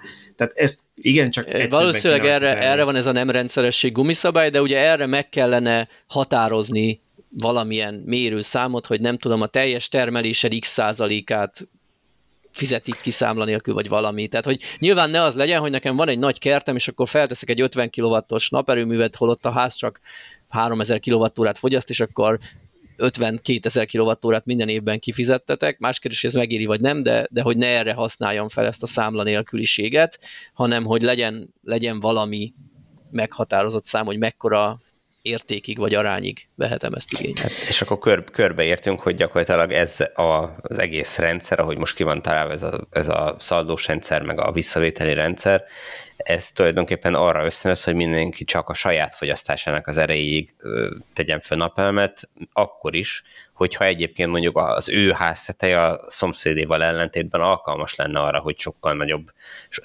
napelem rendszert is elbírjon, és sokkal többet termeljen vissza, sőt, akár még a szomszéd, vagy két szomszédnak a fogyasztását is fedezze megőrülő energiából, de nem, az ő házán csak félig lesz be napelemezve a tető, a másik házon, meg ahol folyamatosan árnyékban az e- egész tető, ott meg nem lesz semmi, és lapátolhatjuk a szenet Mátra, a Mátrai erőműbe, hogy a szomszédnak is legyen árama. Na, mielőtt kivezetjenek minket tényleg lapátolni, mindjárt beszéltünk a vízről, meg a gázról, szeretnék viszont egy rövid saját szakállamra megírt ilyen szolgálati bejelentést tenni, vagy nem is tudom, megjegyzést, mert megint elkövettem azt a hibát, hogy kinyitottam a Facebookot, amit már múltkor mondtam hogy nagyon ritkán teszek, mert meghal a lelkem egy darabja, és nézegettem a kommenteket így a rezsi cikkek alatt, amiben persze láttam olyat is, amikor villanyautósok szerintem nem elfogadható módon azon élceltek még korábban, hogy na most milyen szarul jár az, akinek, aki ilyen drágán tankol, ehhez képest mi mennyire királyok meg okosok vagyunk, ami legalább annyira gusztustalan, mint amikor most az ellenkezőjét látjuk, és azon örömködik valaki, hogy, hogy na a villanyautósok most hogy megszívták, ugye kevésbé szívták meg, mint egy héttel ezelőtt tűnt, de hogy hogy megszívták szeretném, hogyha egy kicsit civilizáltabban kommunikálnánk egymással, már csak azért is, mert mindenki azt a hibát követi, hogy azt hiszi, hogy ő fizet valakinek valamit, és őt feljogosítja az, hogy ő ezt kikérje magának. Láttam olyat, aki azt mondta, hogy ő fizette eddig a villanyautósoknak a külön tarifáját, amire valószínűleg arra gondolt, hogy a 38 forintos áram, amivel töltötted otthon a villanyautódat, az ugye a, a közösből ment a kompenzációja az, hogy, hogy az ennyi, míg ő a benzin teljes áron tankolta, ugyanakkor most már egy jó ideje, meg nem mondom mióta, mert már nem követem, 480 forintra van fixálva a benzin ára, meg a dízelolaj ára, amit meg megint csak a közösből fizetünk. Bárki is azt hiszi, hogy ez a, a nem tudom, hogy majd a gonosz mol, majd ő a nyerességéből, ne felejts el, hogy egyrészt a, ennek a történetnek az elején még nem a MOL fizette ezt a veszteséget, ugye, hanem a benzinkutakra terhelték rá, mert nagyon sok ilyen kis franchise-ban működtetett kis vállalkozás, aki vagy tönkrement bele, vagy tönkrement bele. A másik, hogy amióta a MOL fizeti, a MOL-nak azt hiszem az államnak valami 20% körül, lehet annál több részvénye van, ami ugye azt jelenti, hogy a MOL éves osztalékával az állami költségvetés számol. Tehát az bele van tervezve x 10-100 milliárd forint bevétel, ha a molnak vesztesége van, vagy kevesebb a nyeresége, kevesebbet kap a költségvetés, tehát megint csak mindannyian fizetjük. Úgyhogy jó lenne, hogy senki nem érezni azt, hogy ő a másiknak fizet valamit, és ezért feljogosítja, hogy Hát meg az, itt, a, bocsánat, itt a benzinárnál, meg üzemanyagárnál nem csak uh, lakossági ár van. Tehát nem csak lakossági ár van, hanem Szöcske, van... mi a helyzet a vízzel? Ezt adoptad be, hogy, hogy beszéljük ezt a gázról, hogy ez lezárjuk a rezsicsökkentést? Hát, csak annyi, hogy hét, mert igen, pont, annyi, hogy hét és félszer, bocs, na jó, tehát annyi, hogy hét és félszeres lett a gáznak végül az ára, azt látjuk, hogy ez, ez, ez, tűnik most így ki, ami azért furcsa, mert az áramnál kevesebbet emeltek, de a gáznál meg úgy tűnik, hogy végül csak bejött a piaci ár. Igen, ott bejött a piaci ára az 1790 köbméter nagycsaládosoknak kicsit több fölött, amiben az a fura helyzet állt elő, hogy jelenleg, ha valaki megveszi a legolcsóbb 2000 forintos hősugárzót, ha elfogyott a gáz limitje, azzal olcsóban fog fűteni, mert hogyha a gázt átszámoljuk kilovattórára, akkor ilyen 85-90 forintos ár jön majd ki a 747-es gázárból, ellenben az árammal 70 forintért tud fűteni, de ha valakinek van mondjuk egy tök régi klímája, ami semmi ízé, csúcs szuper, az, az meg aztán végképp olcsón tud fűteni. Úgyhogy valószínűleg mindig hogy mondjam, a ház, háznak az energia felhasználásától meg szigetelésétől függ, hogy melyikkel éri meg jobban fűteni, hogy most ténylegesen gázzal vagy, vagy árammal, de azért elég kevesen vannak abban a helyzetben, hogy nagyon váltogathatnak, nem, mert vagy erre, vagy arra kiépítetted a fűtésedet, tehát nálam például még technikailag ö, ott van a, a gázóra kint a kertben, csak le van zárva, de például én is, amikor hogy a, a szigetelést ilyen EU-s pénzből csináltam, meg a, meg a, a napelemet, annál ugye volt egy ilyen megkötés, hogy neked a gázt ki kell köttetni, mert hogy nem, nem használhatsz gázfűtést, át kell térni az elektromos fűtésre, tehát nem mindenki csinálja azt, hogy hát akkor most visszavezettem a gázt, mert az mégis jobban megéri, vagy, vagy a villanyra váltok, mert mégis jobban megéri. Hát én nagyon kíváncsi leszek, hogy hogy fogja ez az átlag embereknél, vagy az emberek többségénél érinteni a gázszámlát. Mi jóval többet fogyasztunk otthon gázból, ugye az, az melegíti a, a fürdéshez a, a vizet, meg az, az adja a fűtést nálunk. Um, jóval többet fogyasztunk, mint amennyi a, a limit, ameddig kedvezményes ár van, és így, hogy a, az a fölötti gázért viszont 7,5-szeres, vagy, vagy milyen árat uh-huh. kell fizetni, hát én még nem is igazán mertem kiszámolni, hogy az, az mennyi, mennyi lesz úgy hát, hát ugye szerintem sokan lesznek, akik azt nézik majd, hogy követi a gázórán, hogy hol jár köbméterben, és ahogy közeleg a limit, onnantól bedug egy elektromos hősugárzót, és azzal fűt. Hát elképzelhető. Én nem tudom, én nem akartam ennyire, vagy nem akarnék ennyire visszamenni a... Meg hát egy, egy normális házat nem lehet normál, hősugárzóval fűteni, tehát hogy ez, ez nonsens hát dolog. A, ami nálunk működik egyébként, hogy tippet adjak, hogy kétszintes a ház, földszint plusz tetőtér, és mind a két szinten van egy-egy klíma, amelyiket már úgy választottam, hogy fűtésre optimális uh-huh. legyen. Nyilván a mínusz 17 fokban, bár a klíma tudna fűteni, nem lenne, nagyon nem lenne komfortos ezzel fűteni, mert egy-egy klíma három szobát nem tud egyenletesen befűteni. Viszont ősszel és tavasszal, amikor úgy azért kell valamennyit fűteni, de igazából nem fagynánk meg már, de azért úgy komfortos, hogy fűtünk, akkor viszont tökéletesen teszi a dolgát ez, hogy lent a nappaliban dolgozik a klíma, fönt az emeleten meg a szobák közt van egy ilyen kis, nem tudom, folyosó előtér, minek is nevezzem, ott meg ott dolgozik, és napközben nyitva vannak a szobaajtók, uh-huh. és teljesen tökéletesen komfortos meleg van, és ugye ilyenkor vált ki igazán sok gázt olyan, hát milyen szempontból, nyilván ilyenkor a gázkazánnak is kisebb lenne az energiaigénye, csak ilyenkor részterhelésen menne a gázkazán pocsik hatásfokon, ezzel szemben a klíma olyankor nem a szezonális, nem tudom én, három és feles, négyes SCOP, és, na, COP értéket tudja hozni, hanem mivel kint is van még 13 fok, ezért baromi jó hatásfokkal tud bent 22-t csinálni. Hát nyilván ez, ez lehet egy jó megoldás, hogyha erre ki van építve az infrastruktúra. Tehát ahol ez ki van építve, ott ez működhet, de az, hogy te most egy, nem tudom, olajradiátort beállíts, vagy egy, egy ventilátoros hősugárzót pakolgass a lakásba, és azzal próbálj meg, mit tudom én, 80-100 négyzetmétert befűteni, hát az nem egy életszerű dolog. Pedig biztos lesz, ez aki nem... ezzel fog próbálkozni. Ugye ez nem... nyilván abban függ, amit Balázs mondott, hogy mennyire milyen méretű a ház, és mennyire jól hőszigetelt. De az igen. a baj, hogy az fogja túllépni a limitet, akinek rosszul hőszigetelt nagy háza van. Hát igen. Szóval ez azért nem ennyire, nem tudom, szomorú a helyzet, mint régen, még nem tudom, ezek az olajradiátorok kapcsán, ugye nálam hasonló helyzet, mint Szöcskénél, hogy egy dual klíma van, kétszer 40 négyzetméter a két szint, tehát ilyen kicsi alapterület, de két szint, és mind a kettőn van egy-egy beltéri, de minden háló, ugye ezek ilyen nagyobb nappali-szerű szobákban, a hálószobában mindegyikben van egy 1 kW-os villanyradiátor, tehát nem olajkály, hanem ez a normál villanyradiátornak ilyen 50 ezer forint volt darabja, sima konnektorra be tudod dugni, wifi lehet irányítani, nyilván ilyen 100% a hatásfokkal, mert az elektromos áramot vagy 99%-on hővé alakítja. Nyilván jobb a klímával fűteni, de pontosan, amit Szöcske is mondta, hogy ha mondjuk nem tudod minden szobát befűteni tökéletesen, vagy ha arról van szó, hogy még télen már nagyon hideg van, és a klíma hatásfoka nem annyira jó, ezt kiegészítőnek be lehet kapcsolni, és ezek egyébként nálam nagyon jól bedobják a szobákat, tehát hogyha becsukom a szobajtót, pikpak bedobja az egész szobát, és, és 21 fokra beltáltani éjszakára. Tehát ha valaki úgy érzi, hogy neki ténylegesen jobban megéri, én ezeket tudom ajánlani, hogyha jobban megéri neki most fűteni, mert nem egy nagyon nagy beruházás, mondom, amikor én vettem, 50 ezer forint körül volt darabja, és föl lehet, van lába is, tehát le is lehet tenni, de föl is lehet fúrni, a falra van hozzá egy ilyen kis külön És ez normális, igényes, esztétikus. Tehát igazából szerintem ez hatásfokban, mivel egyszerű ellenállás fűtés nem feltétlenül tud többet, mint egy legolcsóbb hősugárzó, csak normálisan néz ki, ügyesebb a vezérlése, talán egy hajszállal amiatt tud takarékosabb lenni a legolcsóbb 2000 fontos hősugárzónál, mert hogy ügyesebb a vezérlés, és van benne wifi, ha elmész otthonról, akkor letekerheted 16 uh-huh. Mhm. fokra, távolról be tudod kapcsolni, most indulok haza, fűtsél fel, tehát ilyen szempontból hasznosabb, vagy, vagy jobb, a, jobb a, vagy kevesebbet fog fogyasztani, de alapvetően, hogyha ha non-stop otthon vagy és ezzel fűtesz, akkor ugyanannyit fog fogyasztani, mint az olajradiátor, csak legalább szép. Igen. Na jó, beszéljünk egy picit a vízről.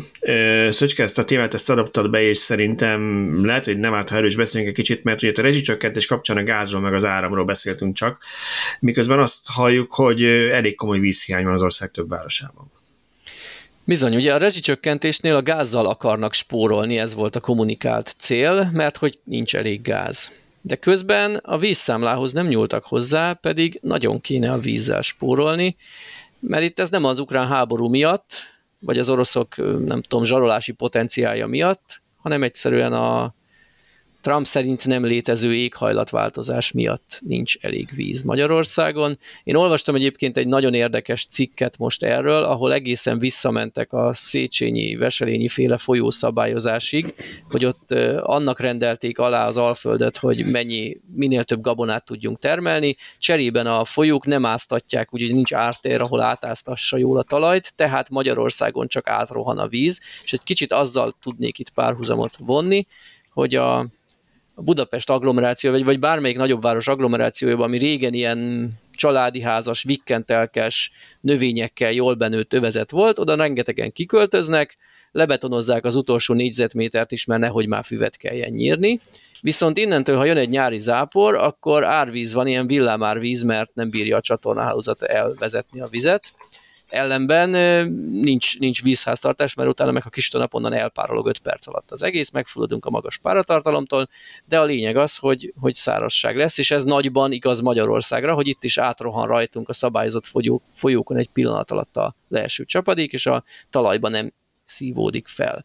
És valójában ez az oka annak, hogy több településen korlátozni kell a vizet. Nem csak részben ez az oka, ugye más részben az az oka, hogy, hogy ahogy említettem, ezek a Budapest környéki települések alapvetően ilyen vikkentelkeknek voltak, nyilván sokkal kisebb vízfogyasztása volt, ha ott az ember hétvégente töltött el két napot, mintha életvisztelszerűen ott élnek tömegek, és mivel ki vannak véreztetve a közszolgáltatók, nem volt pénz és akarat fejlesztésekre. Tehát ez az egyik oka, de a másik oka az, ami miatt korlátozni kell, hogy itt tőlünk nem messze van a sajófolyó, már egy gumicsizmával simán át tudnék sétálni rajta, olyan kevés víz van benne, és ahogy, ahogy hallom, a, a Dunában sincs elég víz, mert pont a Telexen olvastam egy cikket erről reggel, hogy hogy nem tudnak elég vizet kivenni bizonyos településeknél a kutakból, ezért tilos autót mosni, medencét tölteni és locsolni a vezetékes vízből. És mi lesz paksal ilyenkor? Nem az, hogy, pak, hogy ahhoz, hogy paks működjön kell, hogy legyen a Dunába víz? Nem árt, ha van, igen. igen. E, még egy hozzátennék itt személyes példa a Velencei tó kapcsán, ezt pont Szöcskélvel a felvételet beszéltük, most megnéztem gyorsan az elmúlt 20 évben, vagy 30 évben, 90 óta találtam egy grafikont, ott ilyen 100-120 centis agárdi vízállást mértek, volt egyszer valamikor egy 70 centi, vagy, vagy hasonló, de alapvetően volt, amikor 180 centi volt, tehát így ebben a sávban mozgott, mondjuk ilyen 100 és 180 centi között, jelenleg 67 centi hm. a vízállás agárnál. Nem semmi. És, és még itt vannak előttünk a meleg napok. Tehát lehet, hogy már nem bírta volna el a közvélemény, de én úgy gondolom, hogy ha már hozzányúltak ehhez, akkor lehet, hogy hozzá kellett volna nyúlni valahogy a vízhez is. Ügyesen, okosan, hogy, hogy figyelmeztessük az embereket arra, hogy nem kéne pazarolni. Hát és ehhez képest meg valami a törvénybe benyomták a, az alkotmánymódosítással együtt, hogy mi volt az, hogy a, a, a fúrt kutakat nem ellenőrzik, vagy, vagy Hát ez egy nagyon izgalmas tehát, kérdés. Elvileg ugye pár éve kiderült, hogy a 50 éve meglévő kutakra is tervet kellene készíteni és engedélyt beadni, aztán ezeket többször már így eltolták, hogy mégse kell, de ha új kutat fúrsz, akkor már kell. Őszintén szóval nem követem teljesen napra készen, hogy mi a helyzet, csak így a szalagcímeket olvastam, hogy a, a kútfúrást könnyítették. Ez egy érdekes kérdés, hogy most ez jó vagy rossz előnye a saját kutad van annak, hogy te nem fogod a közcélú vízhálózatot terhelni azzal, hogy locsolj, mert a saját kutadból locsolsz.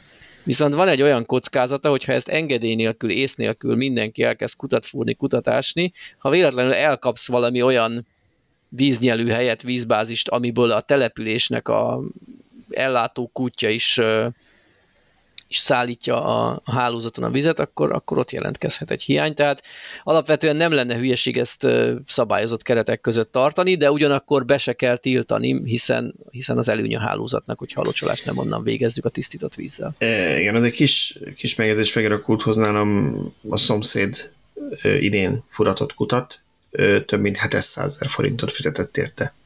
Úgyhogy nyilván a víz árával is lehet számolni, nálunk éppen az országban a legdrágább, itt 1000 forint egy köbméter a csatorna díjjal együtt, ö, azt hiszem ebből ilyen 600 a csatorna, 400 a víz, ö, de, de azért az a locsolásra, nál meddig a szezonban elment 14 köbméter a locsolási szezonban, mert arra van egy külön óra, szóval az ki lehet számolni, hogy a 700 ezer forint az mennyi idő alatt térül meg. Hát ő már mitől lehet, volt hogy ennyire, tudja. mitől volt ennyire drága a kútfúrás neki? Ennyit kért a vállalkozó, aki csinálta, és az a fizikai munkának volt az ára, Le kellett vagy menni 50 ebben már mélyre. volt ilyen engedélyezés, vagy bármi is. Ez nem, ez a vállalkozó mm-hmm. 50 méterre le kellett menni. Ja, hogy most alacsony a, a tónak a vízszintje, most mélyebbre kellett menni, nem? Hát meg ugye én dobtetőn De akkor lehet, hogy vagyunk, azért tehát alacsony nem, most Nem a- mindenki a...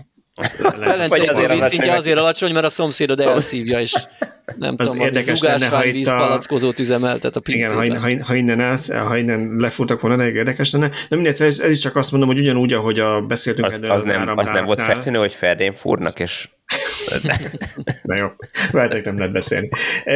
Azt mondtuk, hogy nem csak rezsiről fogunk beszélni egész végig, és ilyen egy óra tíz perc körül járunk, vagy egy óra pár perc körül. Mi lenne, ha egy pár rövid témát azért még ledobnánk így a végére, hogy ne, ne csak kuntassuk nem tud elengedni a rezsilakkal. Például a villanybuszokról beszélhetnénk, ha már Szöcskeményén is villanybuszoztunk. Én a varsói példát csak azért akarnám előhozni, mert az a pantográf miatt volt érdekes, illetve azért, mert amikor kicsit utána olvastam a témának, ugye azt történt, hogy kimentem Varsóba, és azt tűnt fel, amikor a reptéről mentem befelé busszal a városba, idő után hogy megállt, mi az, ami nem stimmel, megállóban nem remeg a busz. Leálltotta, vagy lerobbantunk, vagy valami, és akkor láttam a feliratokat, megtűnt fel, amikor indultunk, hogy vonyít a villanymotor, hogy ez egy csuklós elektromos busz volt. Utána olvastam kicsit a témának, és azt láttam, hogy 130 darab ilyen busz rendelt Varsó, és egyébként ilyen ezer fölötti megrendelést számoltam össze a Wikipédián ennek a cégnek a különböző európai városokban ezekre az elektromos buszokra. Ez a Solaris lengyel villanybuszgyártó, és nekem nagyon tetszett az, hogy, hogy megoldották azt, hogy a város egyes pontjain tud pantográfot tölteni a busz, ilyen végállomásokon, vagy ilyen hosszabb megállókban, ami azért jó, mert így nem kell annyi akkumulátort magával cipelnie. Igen, érdekes, hogy ezt a lehetőséget Magyarországon még csak tesztelni se tesztelték sehol. Tehát, hogy Nem, vala, valamiért nem. Ugye én Miskolcon próbáltam ki az itt vendégeskedő elektromos busz, ez egy BYD busz volt, aminek a kicsit újabb, kicsit átalakított verziója 10 példányban fog érkezni idén hozzánk. Ö, és, és feltettem néhány kérdést az üzemeltetéssel kapcsolatban, hogy mennyire vált be, hogy tetszett a sofőröknek, stb. Erről van egy cikkünk, akit érdekel, olvassa el. És többek közt nyilván én is megkérdeztem ezt, hogy terveznek-e ilyet. Én nem is pantográfban gondolkodva, hanem hogy mondjuk a forgalmasabb végállomásokra, ahol azért gyakran előfordul egyszerűen menetrend szervezési okokból, hogy 30-40 percet áll egy busz. Ennek nem az az oka, hogy gázolajat kell beletankolni, vagy nálunk gázos buszok vannak, tehát CNG-vel fel kell tölteni, hanem az az oka, hogy a reggeli csúcsban baromi sok buszra van szükség, aztán 10 óra felé nem kell annyit menni, majd kora délután, amikor mennek haza az emberek iskolából, munkából, akkor megint sokat kell menni, ezért napközben ugye kell a csúcsokra az a buszszám, napközben ritkábban járnak, innentől az adódik, hogy, hogy 30-40 perceket eltölt két forduló között egy-egy busz hát a meg, meg gondolom a sofőrnek a pihenőidejét is ki kell Nyilván a adni, tehát- sofőrnek is ki van, megvan a pihenőideje, nem tudom, hogy ezt hogy szervezik, tehát a, a, a, azt kevésbé tudom egyszerű eszemmel felfogni, mint azt, hogy, hogy 10 órakor kevesebben utaznak, mert De azt, a tud, oké, de azt tudjuk, hogy, hogy kell, hogy kiadjanak pihenőidőt, tehát Hát nem kell, lehet 8 kell de, órát. ugye, de ugye a sofőrök közt van, aki négy órás alkalmazott, eleve a reggel 5-től este 10-ig járnak buszok, azt nem egy sofőr nyomja végig, tehát azt biztos ki lehetne Nyilván, de nyol- másképp is sakkozni, de a 8 órán belül kell, hogy ebéd kell, hogy legyen pihenő, meg, meg mostóba el kell tudjon menni a szerencsétlen. Hát igen, igen, tehát, igen, hogy de azt mondjuk munkaszervezéssel, munkaszervezés azt meg lehetne oldani, hogy a, amíg az egyik sofőr ebédel, addig egy másik sofőr megy azzal a példányjal egy kört. Nem tudom, de elvben akár meg is lehet. A, minden esetre azt akartam csak ebből elmondani, hogy megkérdeztem a miskolciakat, hogy terveznek-e ilyet, és az lett a válasz, hogy nem, egyelőre nem. Ugye hát a, hú, most nem tudom a pontos számot, ilyen talán ilyen 101 néhány darabos a Miskolc plusz flottája, és ebből 10 darab lesz még csak elektromos, de ennél a 10 busznál az a terv, hogy lesz 10 darab töltő is a, a cég telephelyén, és minden éjjel feltöltik, és azt tapasztalták, hogy nagyon bőven, tehát még a leghosszabb járatoknak a teljes napi futását is kiadja az akku, ami ezekből a BYD buszokból lesz.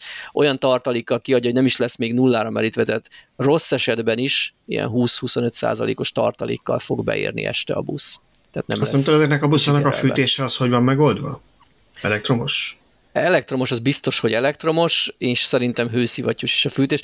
Konkrétan erre itt elfelejtettem rákérdezni, hogy hogy néz ki a fűtés. Ugye keve, mivel pont egy májusi időszakban mondták, hogy kipróbálták kíváncsiságból, az egyik reggel volt nem tudom én 8-10 uh-huh. Mhm. fok, akkor kipróbálták, hogy gyorsan felfűt, stb. elégedettek, de nyilván téli tapasztalatokat nem tudtak annyira gyűjteni, ez majd a saját busszal a következő télen lesz meg. Korábban egy Mercedes e bemutatóján voltam, és ott, ott, ott, ott rákérdeztem erre, ott nem felejtettem el, el, és egy kifejezetten komplex, tehát mint ahogy a Teslában is van az Octovel, ilyen elég, elég bonyolult hőszivattyús rendszer van benne, hogy tud akut hűteni, fűteni, utasteret hűteni, fűteni, tehát elég ügyesen meg van oldva. Uh-huh én nem hiszem, hogy a kínaiak nagyon le lennének ebben maradni. Azért kérdeztem, csak, csak hogy tudunk olyan elektromos buszról, amelyiknek e, olajon működik nem, a ilyen fűtőrendszere. benne. E, egyébként nyilván, tehát hogy mondjam, kisebb városoknál, rövidebb távokon nem azt jelenti, hogy minden busznak mindig pantográfokat tölteni, teljesen hát ez egy jó, jó megoldás, hogy telephelyen vannak kisebb teljesítményű, relatív kisebb teljesítményű töltők, pár tíz kilovattosak, és akkor éjszaka föltölt rajta. Ugye a, a lengyel példánál, ez például az egyik, egyik buszját, amire jöttem be a reptérről, az megnéztem 11 km hosszú a vonal a 26 megállója van, és ez egy csuklós busz, de nagyon sok ilyet láttam még a városban más vonalon is rohangálni, ezeknek 553 kWh az aksia, a maximális konfigurációban, nem tudom, hogy ők amikkel ültem, azok mekkorák voltak pont. És ami, ami érdekes volt, hogy a pantográf töltés csúcs teljesítménye 550 kW. Tehát egy Tehát óra azért... alatt teletölteni elfben, nyilván a gyakorlatban nem lehet 0 százig ezt tartani, de nem igen, is ez de, a cél, hogy egy de egy fél órát, töltsön. igen, nem, nem nullával gurult be az egy, állomásra. Egy perc alatt is jelentős mennyiséget tölt rá, igen. ha beáll a pantográf alá. Aha. Igen, szerintem ezek a pantográfok, meg a, a fordulókban lévő töltők, ezek kényszerből fognak valószínűleg Magyarországon kialakulni, amikor rádöbbennek arra, hogy a buszgarázsban már nem tudnak több áramot igényelni, és vennék az újabb és újabb elektromos buszokat, és nem lesz hol föltölteni őket, akkor kénytelenek lesznek rájönni arra. Csak az a baj, hogy addigra már olyan sok pénzt elköltenek a fölöslegesen megvett akkumulátorokra, amiből sokkal nagyobb pluszot, plusz flottát is lehetne zöldíteni. Így van, így van. Sajnos eddig még nem jutottak el a döntéshozók, hogyha megvesz 10 darab buszt nem tudom én, 500 kWh akuval, abból a pénzből valószínűleg megvehetne 12 darab buszt 300-as akuval, és még az is beleférne, hogy a végállomásokra nem is kell pantográf, mert az valószínűleg egy viszonylag drága opció. De ha csak egy 150 kW-os DC töltőt kitesznek a végállomásokra, és a 30 perces szünetben rá van dugva napközben a busz, akkor éjszaka már is nem kell teletölteni, vagy kevesebbet kell rátölteni, stb. Vagy napközben nem kell visszamenni a telephelyére, még tolhatja az egész Miskolcon ugye? egyébként nem megy, nem megy vissza, tehát hogy végig, végig tolja az éjszakai töltéssel, csak ugye ha kiépítenek x darab még akkor nem kell 150-es, de ha ahány busz van, annyi 50 kW-os DC töltőt kiépítenek a telephelyre, azért azt kemény árammal uh-huh. bírni. Ha most a, rá tudna töltögetni a végállomásokon is, akkor a telephelyre mondjuk elég lenne buszok számának a felé fele darabszámú töltőt kiépíteni. Nyilván akkor kellene valaki, aki ott éjfélkor átdugja, vagy a kettőkor átdugja a következő buszt a töltőre. Hát, vagy egyszerűen ugye olyan okos töltőt lehet kiépíteni, igen, ami kisebb teljesítmény, elosztja a teljesítmény, mert a busz mondjuk nem 10% kezdik meg este a műszak, vagy a nap végén, hanem megérzik, hogy 40% vagy 30% van, akkor is rátöltöttek. Igen, másszor. és akkor nem 50 kW-tal kell tölteni egész éjjel, csak 22-vel. Igen, és gyakor... már szóba jöhet a fedélzeti töltés a busznak, mert úgy gondolom, hogy ezekben is van fedélzeti töltő. Abszolút, igen, hogyha ha nem kell teljesen nulláról föltölteni, akkor, akkor simán lehet, hogy AC töltésen mm-hmm. is. Igen, és akkor megtehetik azt, hogy a telephelyen éjjel AC töltenek, a DC töltőket pedig elszórják a városba. Nyilván ez város méret függő, Miskolcon mondjuk lehet 3-4-5 olyan elszórt csomópont, ahova érdemes néhány darab töltőt letenni. Igen, a félértések elkövetőket nem arról beszélünk, hogy minden megállóban ugorjon ki a buszsofőr és dugja föl arra 1 perc 30-ra, amíg ki lefölszállnak az emberek, vagy annyira se. Nyilván ez ilyen nagyobb fordulókban, végállomásokon célszerű. De egyébként az ilyen nagyvárosokban, például mint Budapest is, én simán el tudom képzelni, hogy vannak olyan uh, busz megállók a városban, ahol mondjuk egy metróval keresztezi az útvonalat, vagy metró keresztezi a busz útvonalát, és rengeteg ember száll át egyik járműről a másikra, ott sokáig tart a le meg a felszállás, simán el tudok képzelni egy olyat, hogy, ez, hogy a pantográfot visszatérő, megéri, megéri igen, ez visszatérő elméletet, Tibor, ez azért minden es alkalomkor elmondod, vitatkoznék vele, mert én nagyon-nagyon sokáig, évekig a hetes busszal jártam dolgozni, és a Ferenciek terén szálltam le föl, ami szerintem az egyik legforgalmasabb Igen. csomópontja Budapestnek, és a hetes busz meg a leg, egyik legforgalmasabb busz, és még ott is nem fogok neked időt pontosan mondani stopperre lemérve, de nem volt egy perc se, szerintem a 30-40 másodperc között lehetett, ami nyitva az ajtó, és lefelszálltunk, ugyanis az ilyen paternoster-szerűen megy a hetes busz non-stop. Tehát, hogy, hogy én ezt nem tartom életszerűnek, mert ha ott áll fél percig a busz, 30 másodperc alatt te nem fogsz annyit feltölteni, hogy megéri a pantográfot kitenni, de például ugye 22. kerületben nőttem fel, ott is csomót a kampónál, ennyi helyeken vannak ilyen buszfordulók, ott állnak a buszok, vagy naptéteimben, ott simán el van annyit, ahogy Szöcske is mondja, főleg napközben, amikor lement a reggeli csúcs, nem negyed óránként, vagy 10 percenként, fél óránként, 20 percenként jár a busz, az már teljesen rááll, hogy ott töltsön. Hát, ott, ott viszont, tehát itt, itt, itt a, tehát nekem kicsit a pantográf létjogosultsága az, ami kérdőjeles, mert ha megáll egy 30 percre, akkor már a sofőrnek nem kivitelezhetetlen azt a CCS csatlakozót bedugni, és valószínűleg egy pantográfot 550 kW teljesítménye képíteni nem olcsó. Tehát nyilván, helyette, nyilván. Ki, helyette oda tehetnek 3-5 darab CCS-es DC töltőt, és akkor a sofőrnek be kell dugni. A pantográfnak szerintem akkor van értelme, hogyha tényleg ilyen 5-10 percre csatlakoztatja, mert ott a sofőr, ami kiszáll, bedugja, stb. elindítja, az, uh-huh. azzal elmenne az 5-10 percből egy-kettő. Tehát ott előny, hogy a pantográf nagy teljesítménnyel tölt, és 10 másodperc alatt csatlakozik. Biztos meg lesz egyébként ennek a megfelelő helye.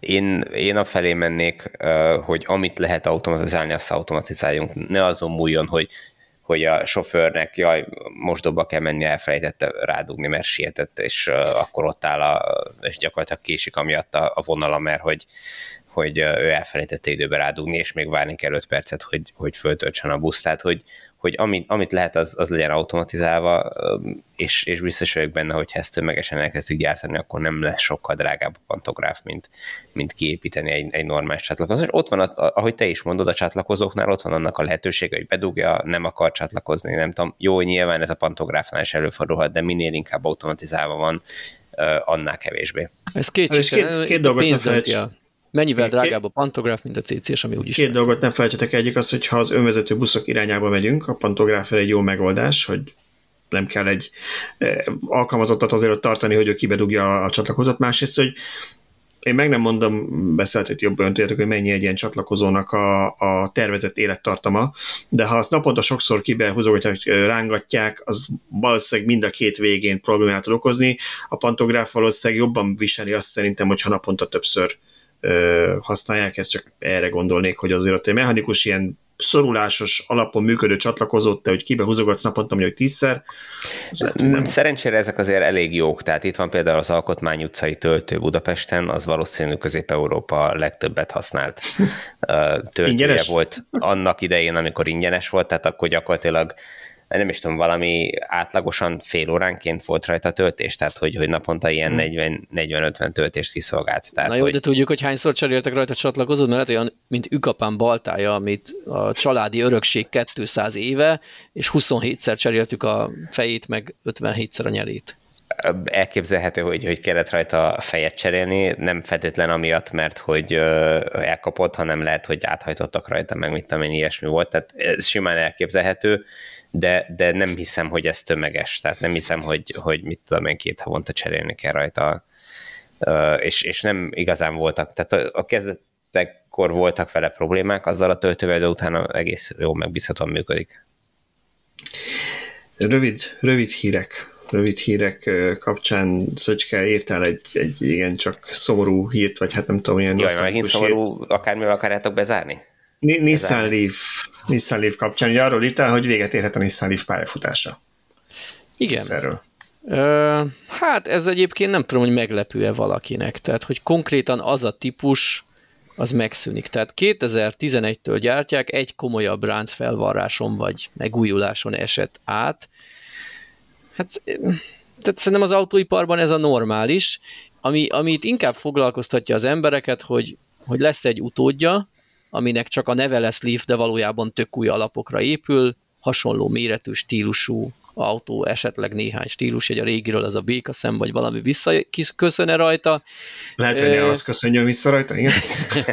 igen, vagy, vagy pedig eldobja a Leaf, ami, ami nekem meglepő volt, hogy, hogy olyan spekulációk is elhangzottak, hát ezek ilyen meg nem nevezett szakértők, hát most a fene tudja, hogy kitől származik ez a hír, de a lényeg az, hogy spekulálnak többet arra, hogy a Leaf név az nem egy annyira vágyott név a villanyautó számára, mert ugye a hűtés nélküli akku miatt, a, a első generáció első éveiben a nem túl tartós akku miatt ilyen negatív kicsengése lett a Leafnek, tehát tehát van, aki úgy gondolja, hogy el fogja dobni a Nissan a Leaf nevet, de, de erről hivatalos infó nincs, úgyhogy hogy ez, ezt így nem tudjuk. Hogy így Amíg lesz, nem a Toyotától kérnek tanácsot az autó elnevezésében, addig, addig választhatnak más. De van valami konkrét dátum, amit tudunk, hogy mikor tervezik a látását? Az évtized vagy? közepére, tehát, tehát még mondjuk két éve van kávé. De egyébként én sajnálnám, mert szerintem a Leaf név az nagyon frappáns és ötletes. Nem tudom, hogy hallgatóink tudják-e, hogy ez nem csak a falevélre utal, hanem ez egy betűszó is egyben, valami környezetbarát, elérhető áru, nem tudom, meg kellett volna néznem, hogy mit rövidítsen, majd a következő adásra megnézzük, vagy kommentbe beírjuk. Ja, ez az remek betűszó, amit még mi sem tudunk nem, fejből, úgyhogy a marketingesek nagyon jól általában. Na most mindjárt, én, én is tudom, hogy betűszó, de... Low emission, uh, gondolom, a LE. Affordable, Hát, nem és tudom bármi is lehet.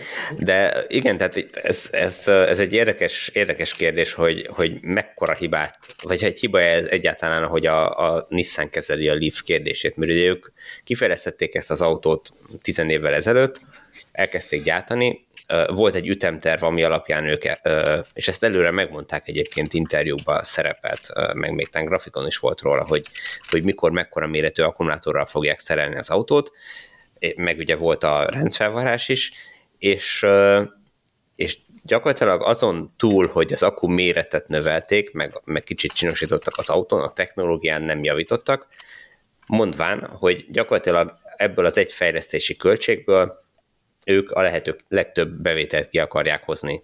Nem szerszámoznak újra gyárakat, nem variálják át a, a, az egész autót, hogy legyen benne hűtés, meg mit tudom én, hanem az utolsó fél évig kizségerelik ezt a technikát, majd utána eldobják név, nagy valószínűséggel néven mindennel együtt. Kérdés, hogy nem lett volna egy jobb stratégia az, hogyha azt mondják, hogy, hogy oké, okay, mondjuk 5-6 évente mondjuk fél időben egyszer, mikor úgyis hozzá kellett nyúlni az autóhoz, akkor beleraknak egy, egy hűtést, meg még megnézik, hogy, hogy mik voltak azok a problémák, amit javítani kellett volna rajta, mondjuk mit tudom én, a, a SADEMO csatlakozó CCS-et cserélik az európai modelleken például, és gyakorlatilag ezzel a csatlakozóval, meg egy egy hűtési rendszerrel, a 62 kWh-órás Leaf egy zseniális autó lenne, és, és simán versenyképes lenne akármelyik koreaival is, hiszen egyébként az áramvonalassága az megvan a Leafnek hozzá, tehát a légellenállás együtthatója, a motorjának a hatékonysága nem annyira rossz, mint amennyire rossznak sokan gondolják. Egyetlen egy komoly problémája van, a tölthetőség, és hát ugye ami miatt ez van, az az akkuhűtés hiánya. Így Úgy van, így van. Ezt meg tudom erősíteni, még Evalia tulajként is városban 12-13 kWh-val el tudok mászkálni, meghökkentő. Én azt hittem, hogy jóval többet fog kérni, mint a Leaf. Közben csak kis mellékszál zárójel kigoogliztam, Leading Environmental Friendly Affordable Family Car a Leaf. Ezt rövidíti. Okay. Amelyik marketing cégnek kifizették ezért a pénzt, az örüljön a teljesítményén nyújtott ellenszolgáltatásnak szerintem. Annyit, annyit tennék még hozzá, hogy Valószínűleg azért vérzett így el, vagy véreztették ki a Leaf-et, mert amikor ezt annak idején a 2010-es évek elején piacra dobták, sokkal nagyobb eladást és nagyobb áttörést vártak vagy reméltek tőle, és nem hozta azokat az elvárt számokat. Majd utána jött pár évvel, két évvel később talán a Tesla, amelyik ilyen menővé tudta tenni a villanyautózást, és valahogy a Nissan a Leafnek ezt a szerepet szánta, hogy majd, majd vágynak rá az emberek. És nem jött el ez a szerep, és Mondjuk, a, a tervezet... volna egy normális kinézhető autót. Tehát... Én nem Ugye ők a Prius sikerét szerették volna meglovagolni, és átugrani. Tehát ugye a, és a Toyota... milyen sikeres hát az a csúnya kis, ugyanolyat rajzoljunk. Igen, tehát ugye a, a Prius, tehát a Toyota a hibrid hajtását baromi jól megcsinálta, valószínűleg jó sok pénzt tettek bele a fejlesztésbe, és körülbelül tíz évig csak a Priusba tette bele, ami baromi áronvonalas volt, de azért eléggé megosztó volt a külseje. Mostan, most már szerintem senki nem mondja rá, hogy csúnya, mert egyszerűen annyi van belőle, hogy megszokta mindenki. De amikor piacra került, akkor mindenki csak nézett, hogy ú, ezt komolyan gondolták. És a Nissan ezt próbálta leutánozni szerintem az első Leaf-fel. Ott még fontos volt, hogy kitűnjön a tömegből, mert úgy gondolták, hogy aki ilyet vesz, az mutogatni akarja kifelé országvilág számára, hogy nézd én milyen környezetbarát vagyok villanyautójárok, tehát kellett, hogy kitűnjön. Ami amit, amit jól megléptek, hogy a második generációnál már belemosódjon a tömegbe, az oké is volt, viszont ott szükség lett volna a technikai alapokhoz is hozzányúlni, de mivel nem hozta azokat az eladási számokat az első generáció, mint reméltek, nagyon nem hozta, ezért nem volt rá pénz. Hát okay, kérdés, hogy mit reméltek tőle, mert... Hogy, hogy, oké, okay, hogy, hogy nem hozta azt, amit vártak tőle, de igazából nem, nem az autó teljesített alul, hanem az elvárások voltak irreálisak. Tehát, hogyha megnézed, hogy amikor a frissítés érkezett a Nissanra, akkor még a Nissan Leaf volt a legnagyobb példányszában eladott mm. autó a világon. Tehát akkor indult el a Model 3-nak a felfutása, tehát akkor még Igen. messze a legnagyobb példányszámban. Tehát, hogyha ha így nézzük, akkor viszont piszkosul sikeres autó volt egyszerűen senki nem tudott jobbat csinálni, már úgy Igen, jobbat, hogy így van, tehát a, a, a Leafből körülbelül a forgalmazás 8. évéig senki nem tudta megverni, akkor fordult át, és lett a Tesla Model 3 a legtöbb példányban eladott villanyautó. Igen, tehát hogy... Igen, de ez, ez leginkább azért volt, mert, mert alapvetően alacs, vagy még mindig azt mondjuk alacsony példányszámban vettek az emberek villanyautókat, és, és ez volt a, a félszeműek között a király ilyen szempontból. De ha már így a Leafről beszéltünk, gyorsan beszéljünk két másik közelgő, vagy reméltek közelgő autó. Az egyik az a Hyundai lebegtette most meg, és ezt inkább tényleg így mondom, lebegtette meg, mert konkrétumot nem mondtak, hogy terveik között szerepel, tehát ez a erre szokták ott mondani, nem szeretnék obszén lenni, hogy amikor egy férfi elmondja neki, a tervei között szerepel, hogy közelbi kará barátságba kerül mondjuk egy modellel, hogy mindenkinek szerepelhetnek tervei között dolog, de mondjuk konkrétumot mondhatott volna a Nissan ahhoz, annak kapcsán, hogy 20 ezer euró, bocsánat, Hyundai, igen, 20 ezer eurós kategóriában szeretnének elektromos autót Európában forgalmazni, gyártani, és ez akár az EGMP platformra is épülhet annyit mondtak, hogy 2030-ig 11 új villanyautót indítanak el, és hát lehet, hogy, lehet, hogy ez köztük lesz, de konkrétumot nem mondtak. Viszont lehet, hogy akkor a Hyundai-tól lesz előbb 20 ezer eurós villanyautó, és nem mondjuk a tesla vagy a volkswagen -től. Nagyon lenne rá igény, én csak ezt tudom mondani. Én látom azt, hogy a Dacia Spring mennyire sikeres, ugye egy kínai modell álcímkézése, az európai eladási számokhoz képest azt lehet mondani, hogy viszonylag tudnak belőle darabszámot szállítani, bár szerintem már ott is hosszú várólista van, de azért, azért úgy nagyjából ki tudják elégíteni az igényeket, nem két évvel lemaradva, csak fél évvel lemaradva loholnak az igények után, és nagyon veszik az emberek. Én a minap láttam Miskolcon német rendszámos springet. Tehát most lehet, hogy egy Németországban élő magyar vette meg, de hazajött vele Miskolcra, tehát azért ez egy viszonylag nagy táv, és azért a Spring az nem egy ilyen hosszú távfutó. Nyilvánvaló, de én abszolút megértem a Hyundai-t abból a szempontból, hogy, hogy a mai pénzügyi, meg, meg alkatrészellátási, meg egyéb környezetben azt ígérni, hogy neked mondjuk 20 ezer eurós villanyautód lesz, nem tudom, három év múlva, és konkrétumokat mondani, hát írtan egy bátorság kell, szerintem. Tehát hát paramétereket nem, ugye nem tesz hozzá, tehát nem lehet, hogy ebben semmit. nagyon pici akku lesz, vagy valami, egy keikár lesz.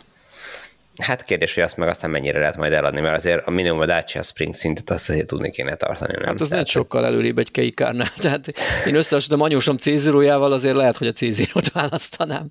A c mondjuk egy felújított változatát, mert nyilván van, amiben jobb a Spring, hiszen egy egy újabb modellről van szó, de, de ha úgy az alapjait nézem, ha lett, lett volna egy igazi facelift a C0-ra, akkor lehet hogy, lehet, hogy az jobb lenne, mint a Spring. Hát igen, igen és a másik, a másik vége ennek a spektrumnak, ez pedig a szöcske kategória. a Skoda jelentette be, hogy készül egy 7 személyes eh, elektromos autó, ez most egyelőre a Vision 7S tanulmányautó formájában lesz vagy lett megmutatva, de ugye kérdés, csak több... Szöcske előfizetette már rá.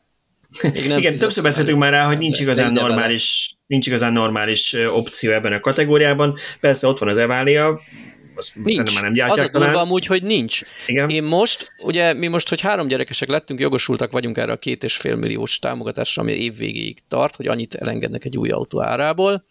És én ennek kapcsán már részben csak így kíváncsiságból megkérdeztem, szerintem már Magyarország összes kereskedését, egy ilyen sablon levéllel, hogy kétüléses villanyautót vennék idén. Tudsz adni?